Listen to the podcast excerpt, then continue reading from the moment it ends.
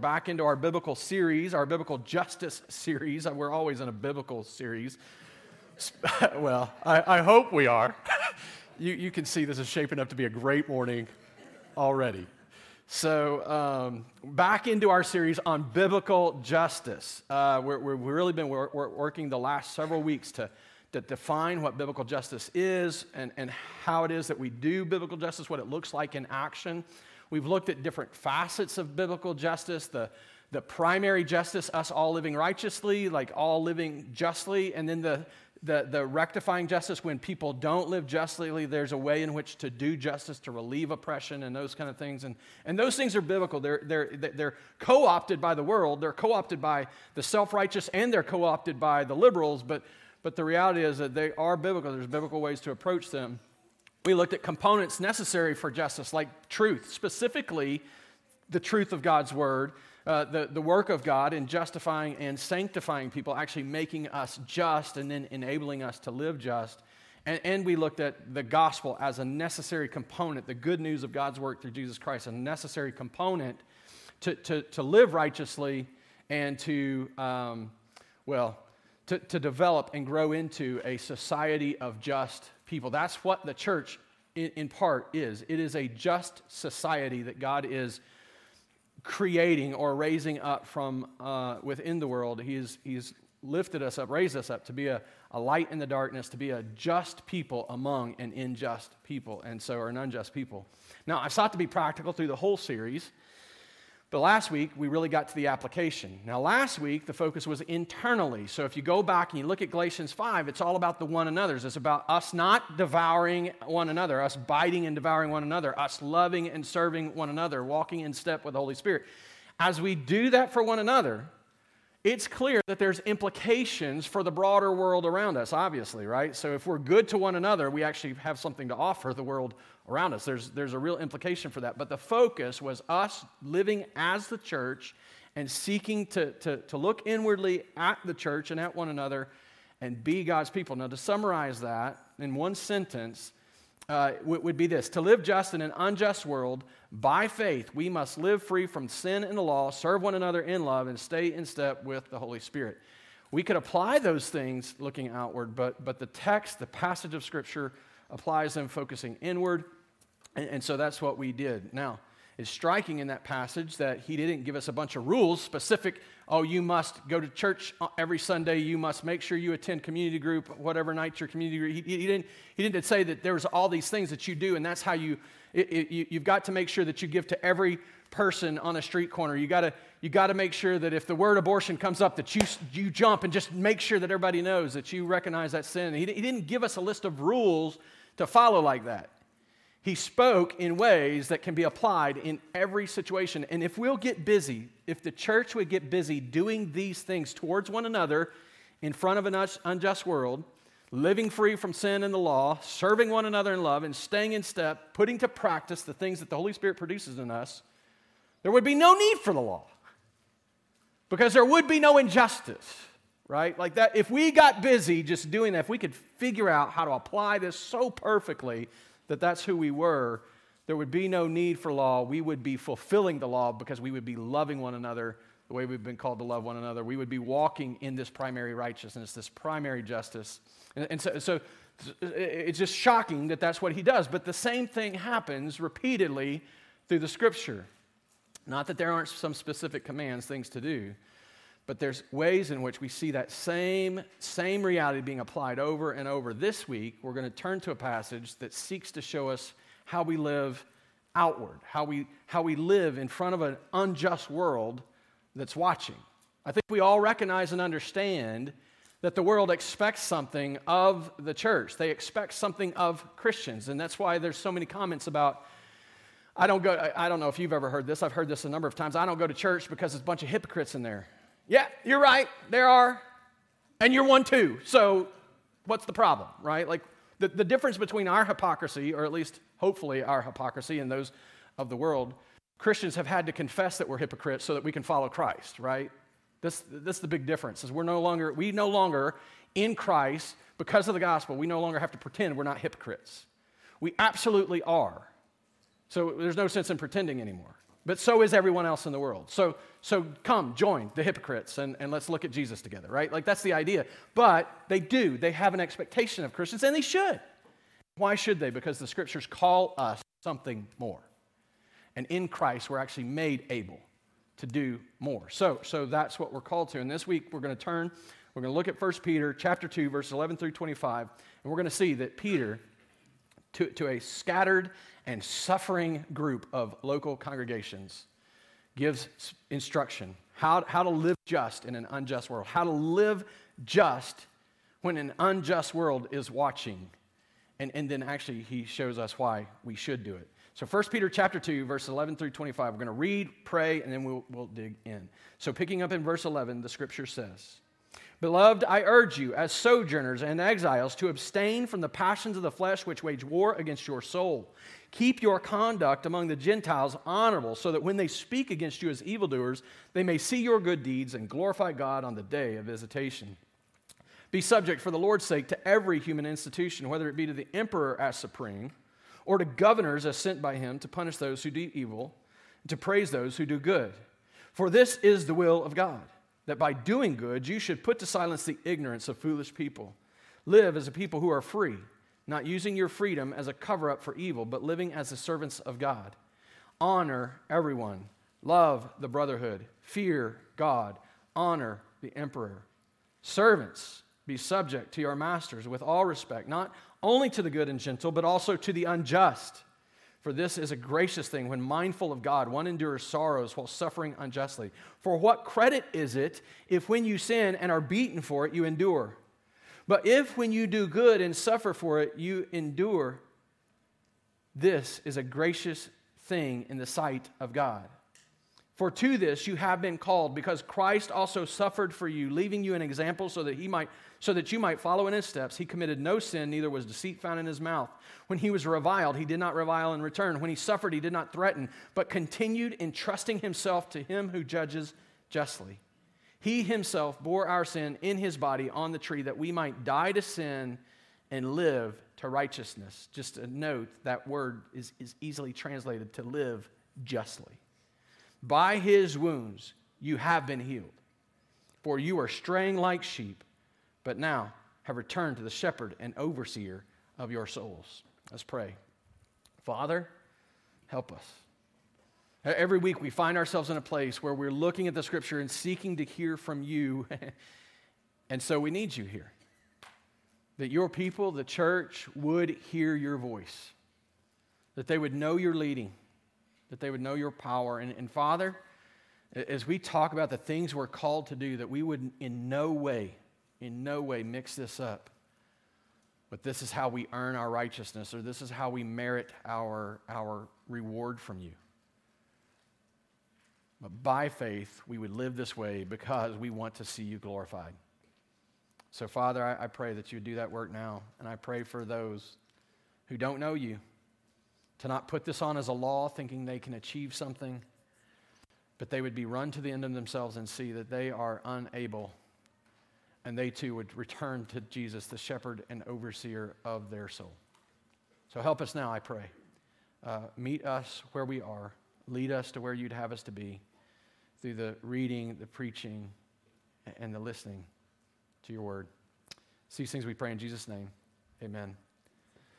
So I've been asking myself a question, and it's rooted in this text, but it's been rooted all the way through this through the series. It's been rattling around, just kind of bouncing around in my head. I've asked it to a few people along the way, just as their circumstances seem to require. And the question is essentially this: at what point does injustice being committed against us or those we love free us or give us the right to act unjustly? At what point do we have the right to commit an injustice or a sin, because essentially that's what injustice is? At what point are we given the right to commit an injustice because we have suffered injustice or because those we love suffer injustice? This is, I think, an extremely relevant question in the world we live today.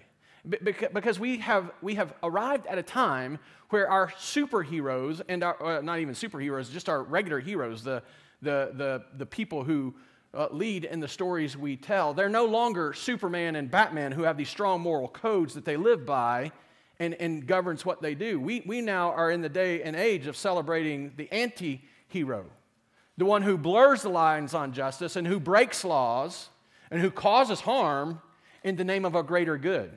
This show, I was in a conversation the other day. Somebody brought up the show Blacklist. I don't know if you've seen it, if you're familiar with it. I think it's been on for several seasons. And the premise of the show is that Raymond Reddington, I know more than I should about this. I had to go look some of it up, but I wanted to make sure I say it clearly for those who watch it or who have followed it. But Raymond Reddington is a criminal. He's a top criminal, like on the most wanted list kind of criminals, right? And he approaches the FBI and enters into this agreement with them to catch other criminals, all in the premise of protecting one person on the task force that he's working with in the FBI. And it's his idea that by being close, he can bring protection and do good for this one person. But all the way through the series, if you've watched it, you'll know this, all the way through the series, he's blurring the lines of what's right and wrong, breaking laws to catch criminals who break laws. When do we have the right to do that? But more than that, as the show progresses, there's an interesting challenge and dilemma that the FBI task force members find themselves in because they too are being challenged and blurring the lines of right and wrong in order of a greater good of putting away these big names. In fact, they justify their actions repeatedly. They justify their actions in those blurred lines and in those supposedly gray areas by demonstrating, look at who we've put away. Look at this greater good that's come from our unjust actions. That's the world we live in. Everywhere we look, I've suffered injustice. It gives me the right to commit injustice. And Peter says, absolutely not. In fact, the whole of Scripture says, absolutely not. You never have the right to do that. You're never afforded the opportunity or the right or the freedom to live unjustly simply because you have suffered injustice. And Peter makes that very clear here. He's writing to a group of local churches who are very familiar with persecution. In fact, the church is in the places he's writing to. And if you go back to the beginning of the letter, it's Pontius, Galatia, Cappadocia, Asia, and Bithynia. If you look back at what caused them to be in these places, is because when they were in Jerusalem, they suffered persecution and they were spread out. They were dispersed across Asia Minor. And it tells us in the book of Acts that they go preaching and proclaiming the gospel, and as a result, many people come to believe. And so now there's these local churches that exist all across Asia Minor that he's writing to that are familiar with persecution, suffering injustice, being oppressed, either firsthand or at least secondhand, because they know the people who proclaim the gospel to them. Now, depending on when you date the timing of this letter, so some people hold that this is a later date, sometime after 64 AD, when Nero comes into power in Rome, when he's Caesar and when he's the emperor, and Nero brings some severe persecution against the church. And if that's when you date this letter, and many scholars do, they date this letter in the time of suffering. I used to be of that opinion, and I, after preaching through it a couple of times and looking at it and looking at the context around it, I think that the persecution he speaks of is more social. They're not welcome where they are. They aren't accepted because they don't fit into the Caesar worship or the emperor worship of Rome, so that they won't say Caesar is Lord because they know Christ is Lord. But there is a way in which they're being persecuted, but Peter seems to indicate in the letter and warn them of this fiery trial that they are about to undergo, that likely he understands prophetically, or in some revelation, some way that the Lord has spoken to him, he understands that a greater trial is in front of them. And Nero is going to impale them on stakes, burn them as light for the city streets, dress them up in animals' clothing and throw them into the Colosseum to be ripped apart by animals.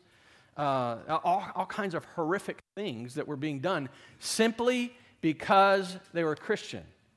But these people know and understand persecution. They understand what it is to suffer oppression as a result of the people who are in authority and power, using that authority and power in a negative way. And so he is written to them, one, to encourage them, but also to direct them on how they are to live just in the face of all the injustice they are enduring. So guess what? We need to hear it too, because we still live in an unjust world. We still live in a world that authority isn't either welcome or handled properly. We live in a world that authority and power are abused. And so we need to understand, how do we do this? As a Christian people, how do we do this? And Peter helps us understand that. He helps us see that. And it can be broken down in a number of ways, and I'm not going to follow the flow of the text exactly. I want us to see five points or principles that this kind of points out for us, so that we have something substantial, something to act on, something to undergird, to substantiate our action in an unjust world. And the first one is this: to live just in an unjust world, we prioritize our citizenship as members of God's kingdom. Look back at verses 11 and 12 where we started reading. Beloved, I urge you as sojourners and exiles. What he's saying is, you're the beloved, you're the people who I know, who I love, who I walk in relationship with, who I'm seeking to lead and be brother with, a brother in Christ to. We are sojourners and exiles. We do not belong. That's the idea of citizenship, the idea of being in the world, as Jesus prays in John 17, being in the world but not of the world. We're here, but we don't belong here. Now, Peter addresses that in the passage that immediately precedes this section that we read. If you look just at verses 9 and 10, you are a chosen race. Listen to the identity language. This is covenantal language where God is establishing or affirming, if you will, in his word, affirming this covenantal relationship with his people, giving them a new identity and new citizenship. You are a chosen race, a royal priesthood, a holy nation, a people for his own possession, that you may proclaim the excellencies of him who called you out of darkness and into his marvelous light. Once you were not a people, but now you are God's people. Once you had not received mercy, but now you have received mercy. In all the ways we seek to identify and connect ourselves to other people, there is one overarching, one overriding reality. You are either in Christ or you're not. You're either in covenant relationship with God or you're not. You're either of his people or you're not. You've either received his mercy or you haven't. There's two peoples in the world. That's it.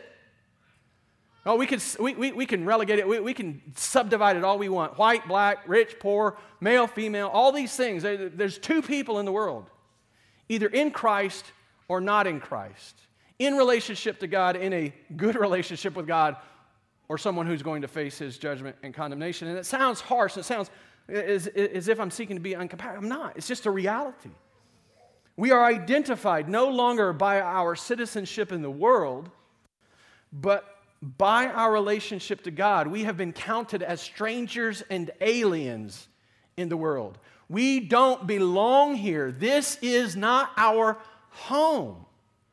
This is not the land that defines us. And so our citizenship in the kingdom of God must be prioritized. Paul picks up on this idea in writing to the church in Philippi. He writes Philippians 3:20, our citizenship is in heaven, and from it we await a Savior, the Lord Jesus Christ. We are a people who are waiting on the land to be revealed. We are a people who are looking forward to going home, but who aren't home yet.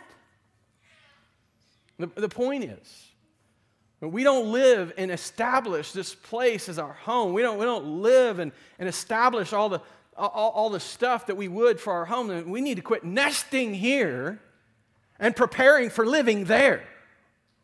Right? That's a radically different way of approaching our life. We've got to prioritize. If we're going to do justice, if we're going to live just in an unjust world, we've got to prioritize this citizenship. And how do we do that? He gives us a couple of ways, and these serve really as overarching. This is an overarching thought that's going to get broken out across the rest of the passage. But he tells us what not to do, and he tells us what to do. And if you think back to what we studied, that the Scripture tells us what not to do, that's 2 Timothy 3:16, the Scripture tells us what not to do, and it tells us what to do. Peter does it here. First, he says, abstain from the passions of the flesh. See, like Paul in the passage that we studied last week, Peter's not talking about this flesh, the physical flesh that hangs on our bones and covers our organs. He's not speaking of the body. He's speaking of the sinful nature that still resides within us. He's talking about this desire and this compulsion and this nature that seeks to sin and longs to sin and wants to go its own way and have its own stuff.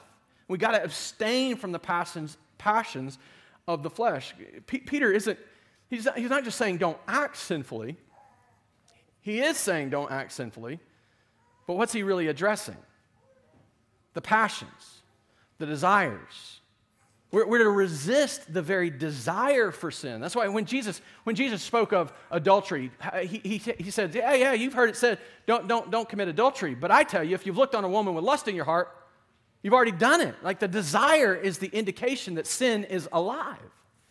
And so the reality is the war that we're waging, the fight that we're entering as we seek to abstain from the passions of the flesh is not simply in the activity, but in the desire that leads to the activity. Wayne Grudem makes a good point in his comments on this passage. He writes, such a command implies that inward desires are not uncontrollable, but can be consciously nurtured or restrained. So the idea, we can consciously give to them and feed those desires by giving into them, or we can restrain those desires. He makes the point, a needed rebuke to our modern society, which takes feelings as a morally neutral given and disparages any who would say that some feelings and desires are wrong. Let me just make it clear so that you know where I stand, where I think the Bible stands, and where I would call you as a church to stand. Our desires for sinful things are wrong. We're not allowed. We're not given the right. It's not okay. To sit and have the thought is as damning as actually committing the action. We've got to control these things. And Peter's saying, abstain from these passions of the flesh. Don't give in to those desires. Fight the fight at the level of desire. Certainly stop acting sinfully. This is, in essence, what it is to do justice, to live justly, don't sin. But if we're going to see that begin to take place in our lives, it's not going to stop simply by dealing with the symptom of the desire. It's going to be dealing with the source of the action, which is the desire. So abstain from the passions of the flesh. That's what we don't do that. We don't give into that. But what do we do? Live good lives for the glory of God. Look back again at 11 and 12, where he says, keep your conduct among the Gentiles honorable. So honorable according to who? Obviously God, right? He's the standard for this.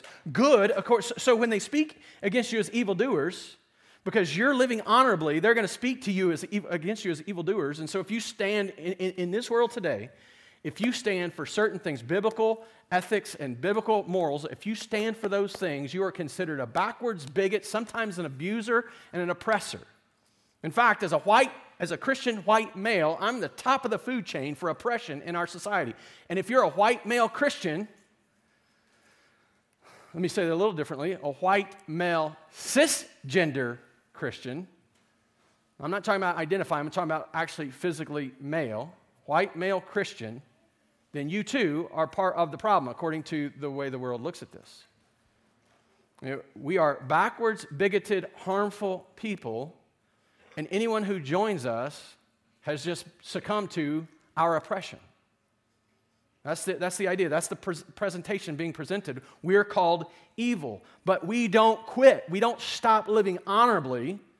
We continue to live this way. Why do we do that? That they may see your good deeds. They're not going to affirm them as good. They're not going to appreciate them as good. They're going to see your good deeds. And when confronted with the reality of who God is, on the day he visits, whether that's meaning the day of salvation for them or the day of judgment, they will see his glory and they will glorify him. For their good, whether they receive it as good or not, for the good of the world, we live good lives for the glory of God. So we give up passions of the flesh and we give ourselves to living good lives. Why? Because we are no longer at home here. We are strangers and aliens. We are pilgrims traveling through. To live just in an unjust world, we prioritize our citizenship as members of God's kingdom. At its core, this is what justice is all about. It's us living according to the kingdom ethic, kingdom morals, and not what the world approves and affirms. It's us not sinning and actually doing good. If you want to know how to do justice, live in accordance with God's commands. Don't sin. As soon as you sin, you're committing an injustice against someone. God, yes. Someone else, yes. There's no such thing as sin that happens in a vacuum. People are too woven together. Our lives are too woven together. So this is what we do. We start by prioritizing our citizenship in God's kingdom. Next, to live just in an unjust world, we serve God by submitting also to human authority. Now tell me, this doesn't fly in the face of what's going on in our culture today, because authority is deemed as wrong, is negative. In fact, the whole idea is we're supposed to be unseating power, we're supposed to be speaking to power and rebelling against power. That's not how Peter deals with it here. Peter says, no, be subject. Look at verse 13. Be subject for the Lord's sake to every human institution. And really, that word institution shouldn't be like a system. It shouldn't be an organization. We should see that as people. For the Lord's sake, be subject to every human that has authority would be a better way to understand that. And then he breaks it down, and he's going to break it down across this passage in what could be 3 or 4 areas, depending on who you read from and who you study from. But he's going to deal with governors, emperors and governors, they're representatives of the emperors. He's going to deal with servants to masters, and he's going to deal with wives to husbands, and even there's implication of husbands to wives. But we're going to walk through them and take a look at each of them. First, we're going to start with the governmental authority, because that's where Peter starts. So he says, be subject to every human creature or human that has authority, whether it be to the emperor as supreme or to governors sent by him to punish those who do evil. Citizens, submit to the emperor. Peter writes this in such a way that if we just blanketly reject the authority of our governments, that we're actually we're rejecting the authority of God. You see that? This is under God's authority. This is God's will, verse 15, for this is the will of God, right? This is what we're called to do. Citizens, submit to emperors and governors. Now, he tells us what the role is. He tells us what government's supposed to be about doing. It's sent by the governors are sent by the emperor to punish those who do evil, so they restrain evil by punishing evil, and to praise those, and they promote good by praising those who do good. So they restrain evil, they promote good, and that's the role of government, or at least in part the role of government. It breaks itself out in a number of different ways.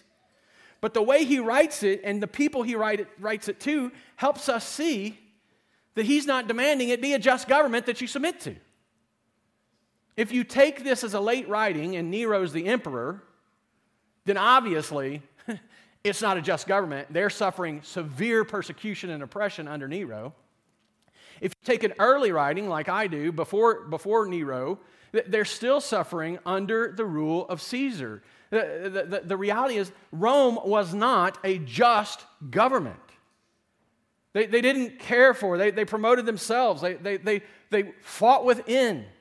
There's all kinds of problems in Roman rule. They were a kingdom because they had gone out and fought and beat and oppressed many, many people. These are the people he's calling. These are the government that he's calling these people to submit to subject themselves to. And Peter doesn't say when you get the leaders you want, subject yourself to them.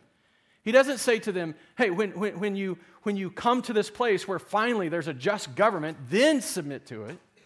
He's writing to a people who understand what it is to be persecuted by the governing authority. He's writing to a people who understand what it is to exist in a world without a just government.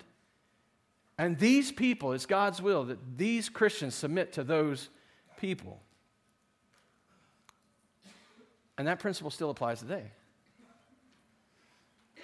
We don't submit just because the guy that we voted for gets in office. or because we agree with all the policies of the person that holds the office. In fact, I would just ask the question, when has that ever occurred? So I because we deal more with people who lean right and give themselves to, I push hard on this, and I don't always intend to, but it's something we have to be.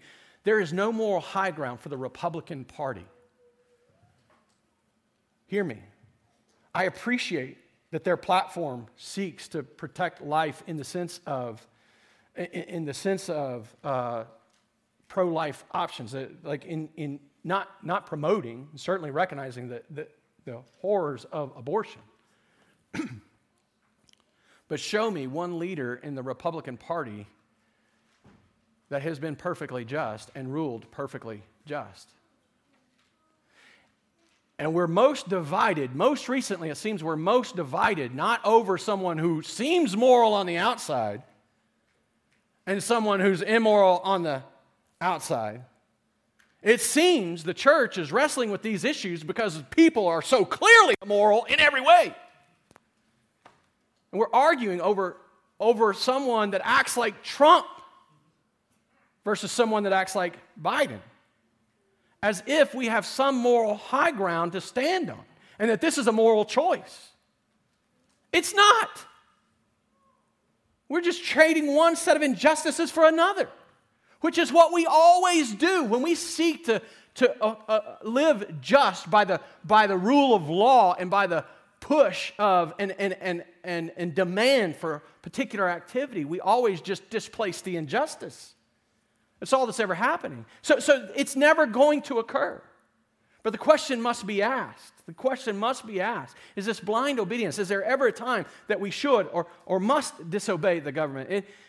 Again, Wayne Grudem is helpful here in his commentary on this. And just so that you know, he's also written a massive Christian ethics book. We're going to actually use it next term in our equip classes. We're going to offer a Christian ethics class that we're going to use from him. But in his commentary on this passage, he writes this: there are occasions recorded in Scripture when God's people have disobeyed human government and been approved by God for so doing. So Shadrach, Meshach, and Abednego, they disobeyed the ruling authority in order to honor God. What happened to them? Thrown in the fiery furnace. Daniel disobeys the ruling authority to honor God. What happens to him? Thrown in the lion's den, right? Like there's options, or there's opportunities for this. We can see it happening in the Scripture. But he says, he goes on, so there's occasions, it's honored by God for their doing it, but they deal with the consequences that come with it. Now he goes on, the principle to be drawn from these passages is, obey except when commanded to sin. This is the Christian's responsibility toward all forms of the rightful human authority, whether the individual Christian agrees with all the policies of that authority or not.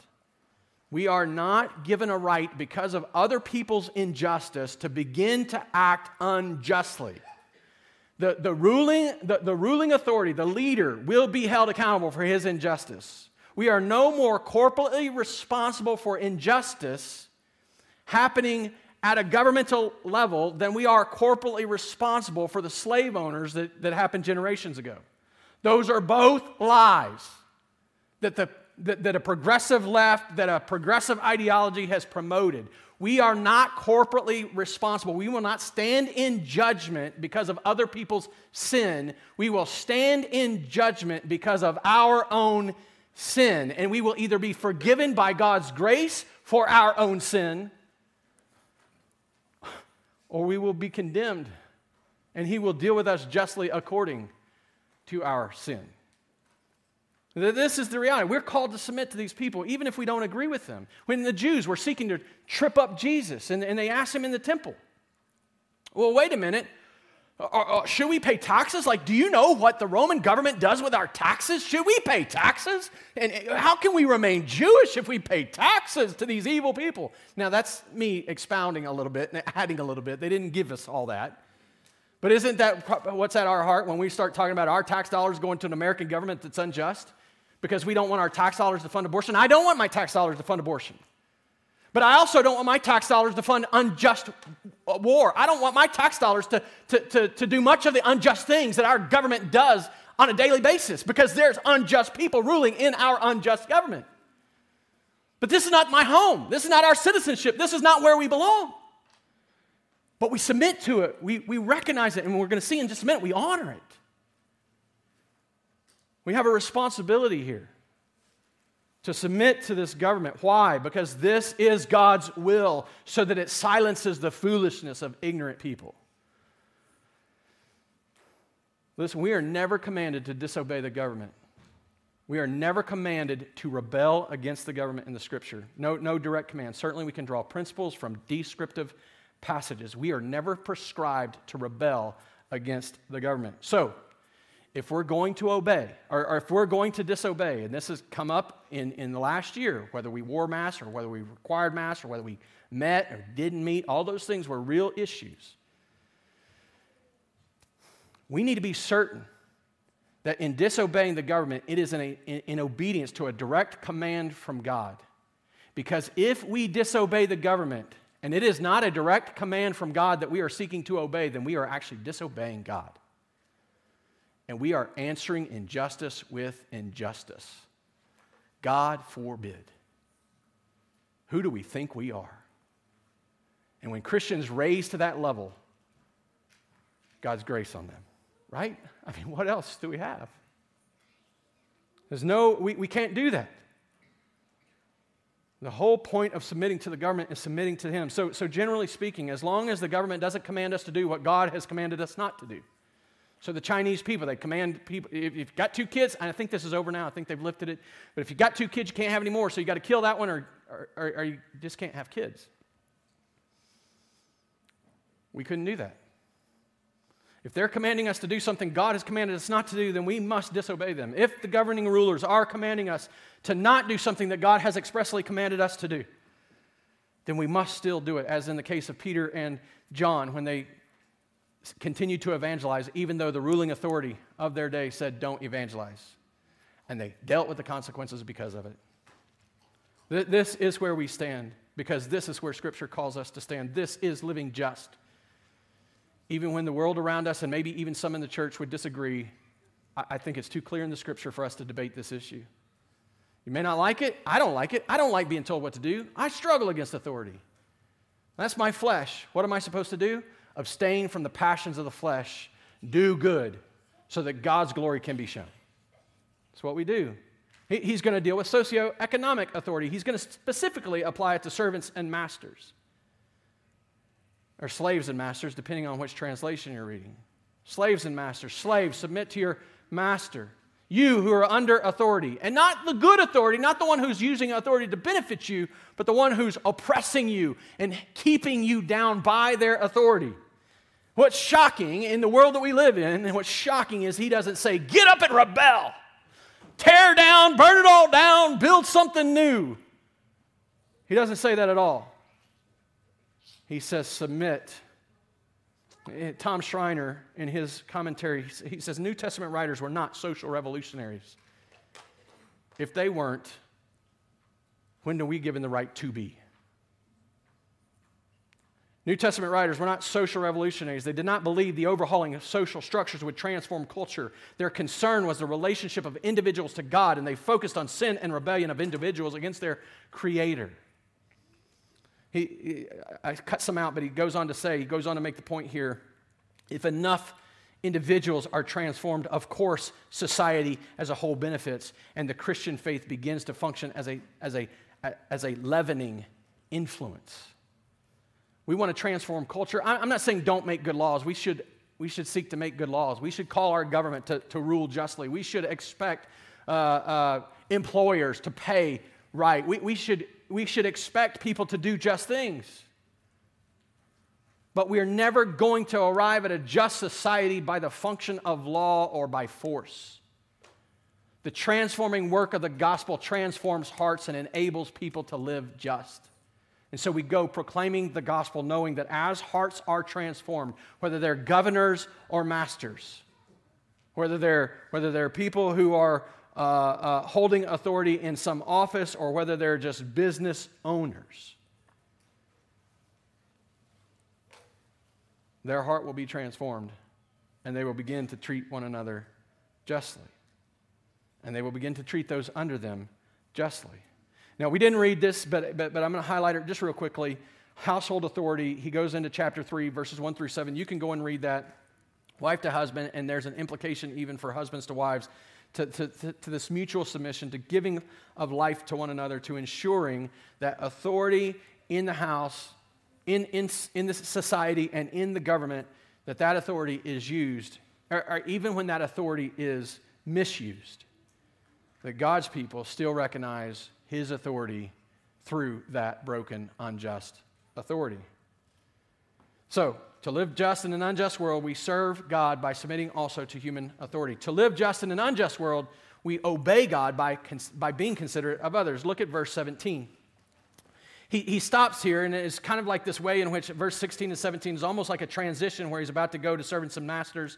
But he stops and he says, live as a people who are free, not using your freedom as a cover-up for evil. You remember those words from Paul. Paul said the same exact thing. You're free, so live that way.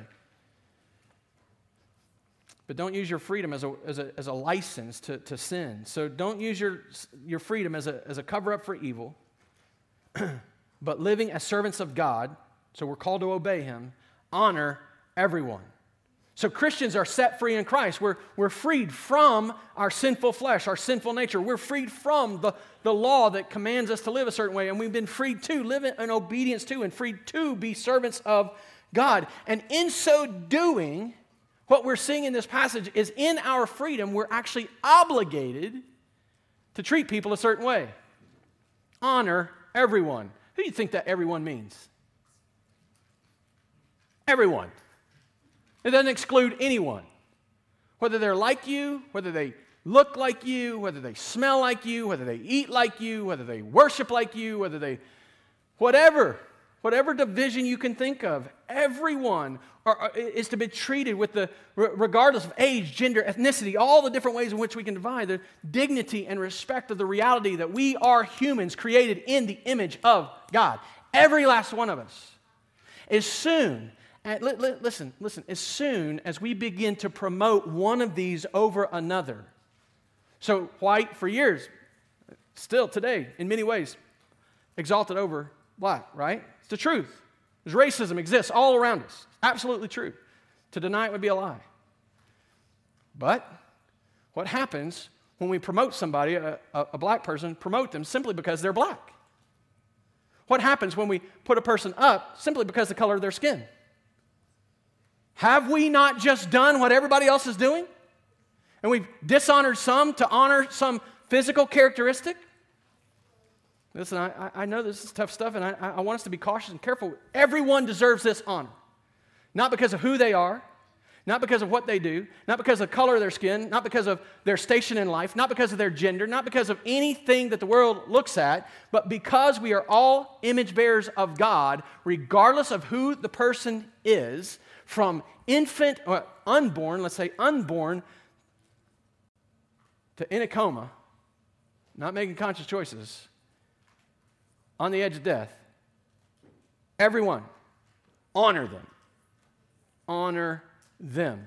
That means don't dishonor them, right? That's the idea. We're seeking to treat everyone with the same dignity and respect because every one of us are created in the image of God. So honor everyone. This doesn't mean that we don't confront sin. This doesn't mean that we don't hold people accountable to the wrongs that they commit. This doesn't mean that we don't exercise authority if we're people in authority. What it does mean is that these things, dishonoring of everyone, governs how we do it. It governs what we do. So honor everyone, love the brotherhood. Now it's interesting because honor everyone includes the brotherhood, right? Everyone, the brother and sister Christian, part of everyone. But there's a way in which the brotherhood becomes very specific about a very specific group of people, the brotherhood, the brothers and sisters in Christ, the church, love the brotherhood. There's a way in which we're to prioritize the brotherhood. If you go back to Galatians, where we studied last week, Paul says the same thing. Do good to everyone, especially the household of faith, right? That's Galatians 6. If you go back and you study that passage, you'll see there's a way in which we're to prioritize one another. So love the brotherhood. Doesn't mean we should not love those who are lost or not love our enemies or not love those who are mistreating us, but there's a specific way, in the same way that every husband is not called, in the same way that a husband is not called to love every woman the same, Christians are not called to love every person the same. It's here. Just true.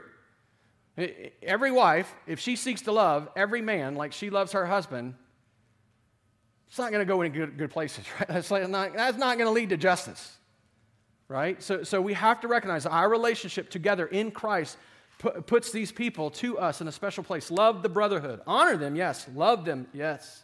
So love the brotherhood, this proactive, sacrificial effort to be a blessing and benefit to our brothers and sisters in Christ. We must prioritize that. Then he says, fear God. And he throws this in here, and I think because he's about to tell us to honor the emperor, and he's already told us to subject ourselves to the emperor, he's setting God above everyone else. He's setting God in this place that he is distinct in every way. This attitude toward God, we're to revere him, respect him at every level. Are we to honor him? Absolutely, we're to honor him. But in a way that's distinct from every other relationship that we have. We revere and respect God over everyone else. And then finally, honor the emperor. So we're living in an unjust world. By obeying God when we're considerate to other people, honor the emperor. So, I laugh at the joke. What's the Brandon joke that's going around? In fact, I laughed at it this morning. Sorry, Brandon. This is not in my notes, but it's a good illustration. I laugh at that, the Let's Go Brandon or whatever that thing that's going around on social media, you know. I laugh at that. I think it's funny. I'm concerned about some of the stuff that I see, like that he does, that Biden's choices are making. I'm concerned about seemingly he just doesn't seem mentally all there, doesn't seem mentally competent. There's real concerns. But he's still my president. He's still your president.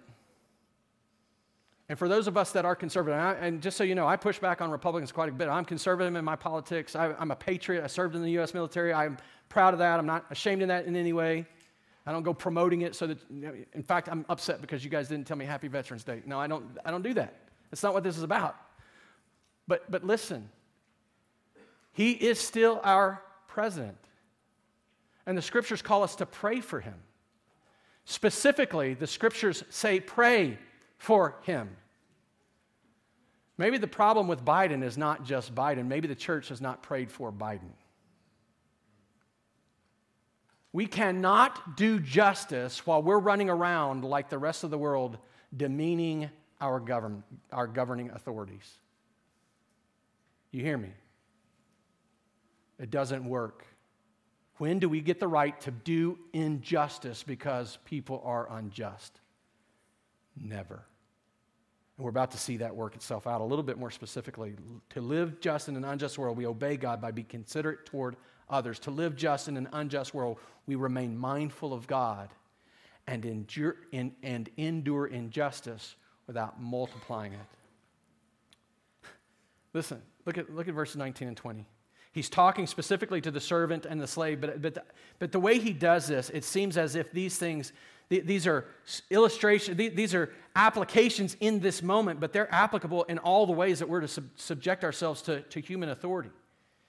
So he says, this is a gracious thing when mindful of God. In verse 19, this is a gracious thing when mindful of God, one endures sorrows while suffering unjustly. Look at verse 20. This is tough, but real.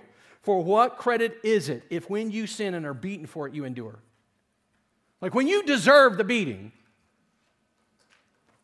how commendable is that if you endure that beating? No, you deserved it. But if when you do good and suffer for it, you endure, this is a gracious thing in the sight of God. Let me just ask you a question. How is it that we understand and experience God's grace in our lives? Is it because we've treated him honorably at every step? Is it because we've deserved it from him in some way? Is it because he's obligated to do these things? No. If that were the case, then grace would no longer be grace. It would be merited favor. It would be earned good. It would be his obligation to do something. That's not grace. Grace is unobligated. He didn't have to give it to us. He could justly condemn every last person who has ever lived, and he would be just because we have all sinned against him. We have all discounted him. We have all rejected him. We go back to Romans chapter 3. No one seeks God. None is righteous. No, not one. And it speaks of death coming out of our bowels and our insides, right? Like there's this dark reality of who we are as people, and yet God still gave us grace. So who do we look like most when suffering injustice? Who do we look like most when we rebel and when we throw up our fists and we're gonna show you, we're gonna get ours? Who do we look like in that? Who do we look like when not because we're obligated to, when not because they deserve it, not because they could pay us back or we are demanding them to pay us back? Who do we look like when we do good instead? We look like the God who sent his son to die in our place and for our sin. To live just in an unjust world, we must remain mindful of God and endure injustice without multiplying it. We do not have the right to return injustice for injustice. We do not have the right to stand up and demand vengeance from the world or enact vengeance on the world. We leave that to God. And in gracious activity, we still work for the good of those who harm us. This is what it is to do justice. How do we do that? How are we going to get that done? To live just in an unjust world, we entrust ourselves to God by living in accordance with his call and following Jesus' example. And you walk through these verses, there was no deceit in his mouth, he never sinned. Jesus never did anything unjust, so you never do anything unjust. Do not give in to the passions of the flesh. Abstain from them. We're never given the right to do this. Jesus didn't sin, so we're called to not sin. And you're like, fat chance. I sinned this morning. I sinned just now. Like, you told me not to get mine. I'm like, yes, forget you. That's not the first thought. Sorry, I almost sinned against you. Right? Jesus didn't return unjust. He didn't repay evil for evil. He didn't revile while he was being reviled. When he was suffering, he didn't threaten. What did he do? Think about that moment, the peak, the pinnacle of his suffering. What was he doing? Hanging on the cross.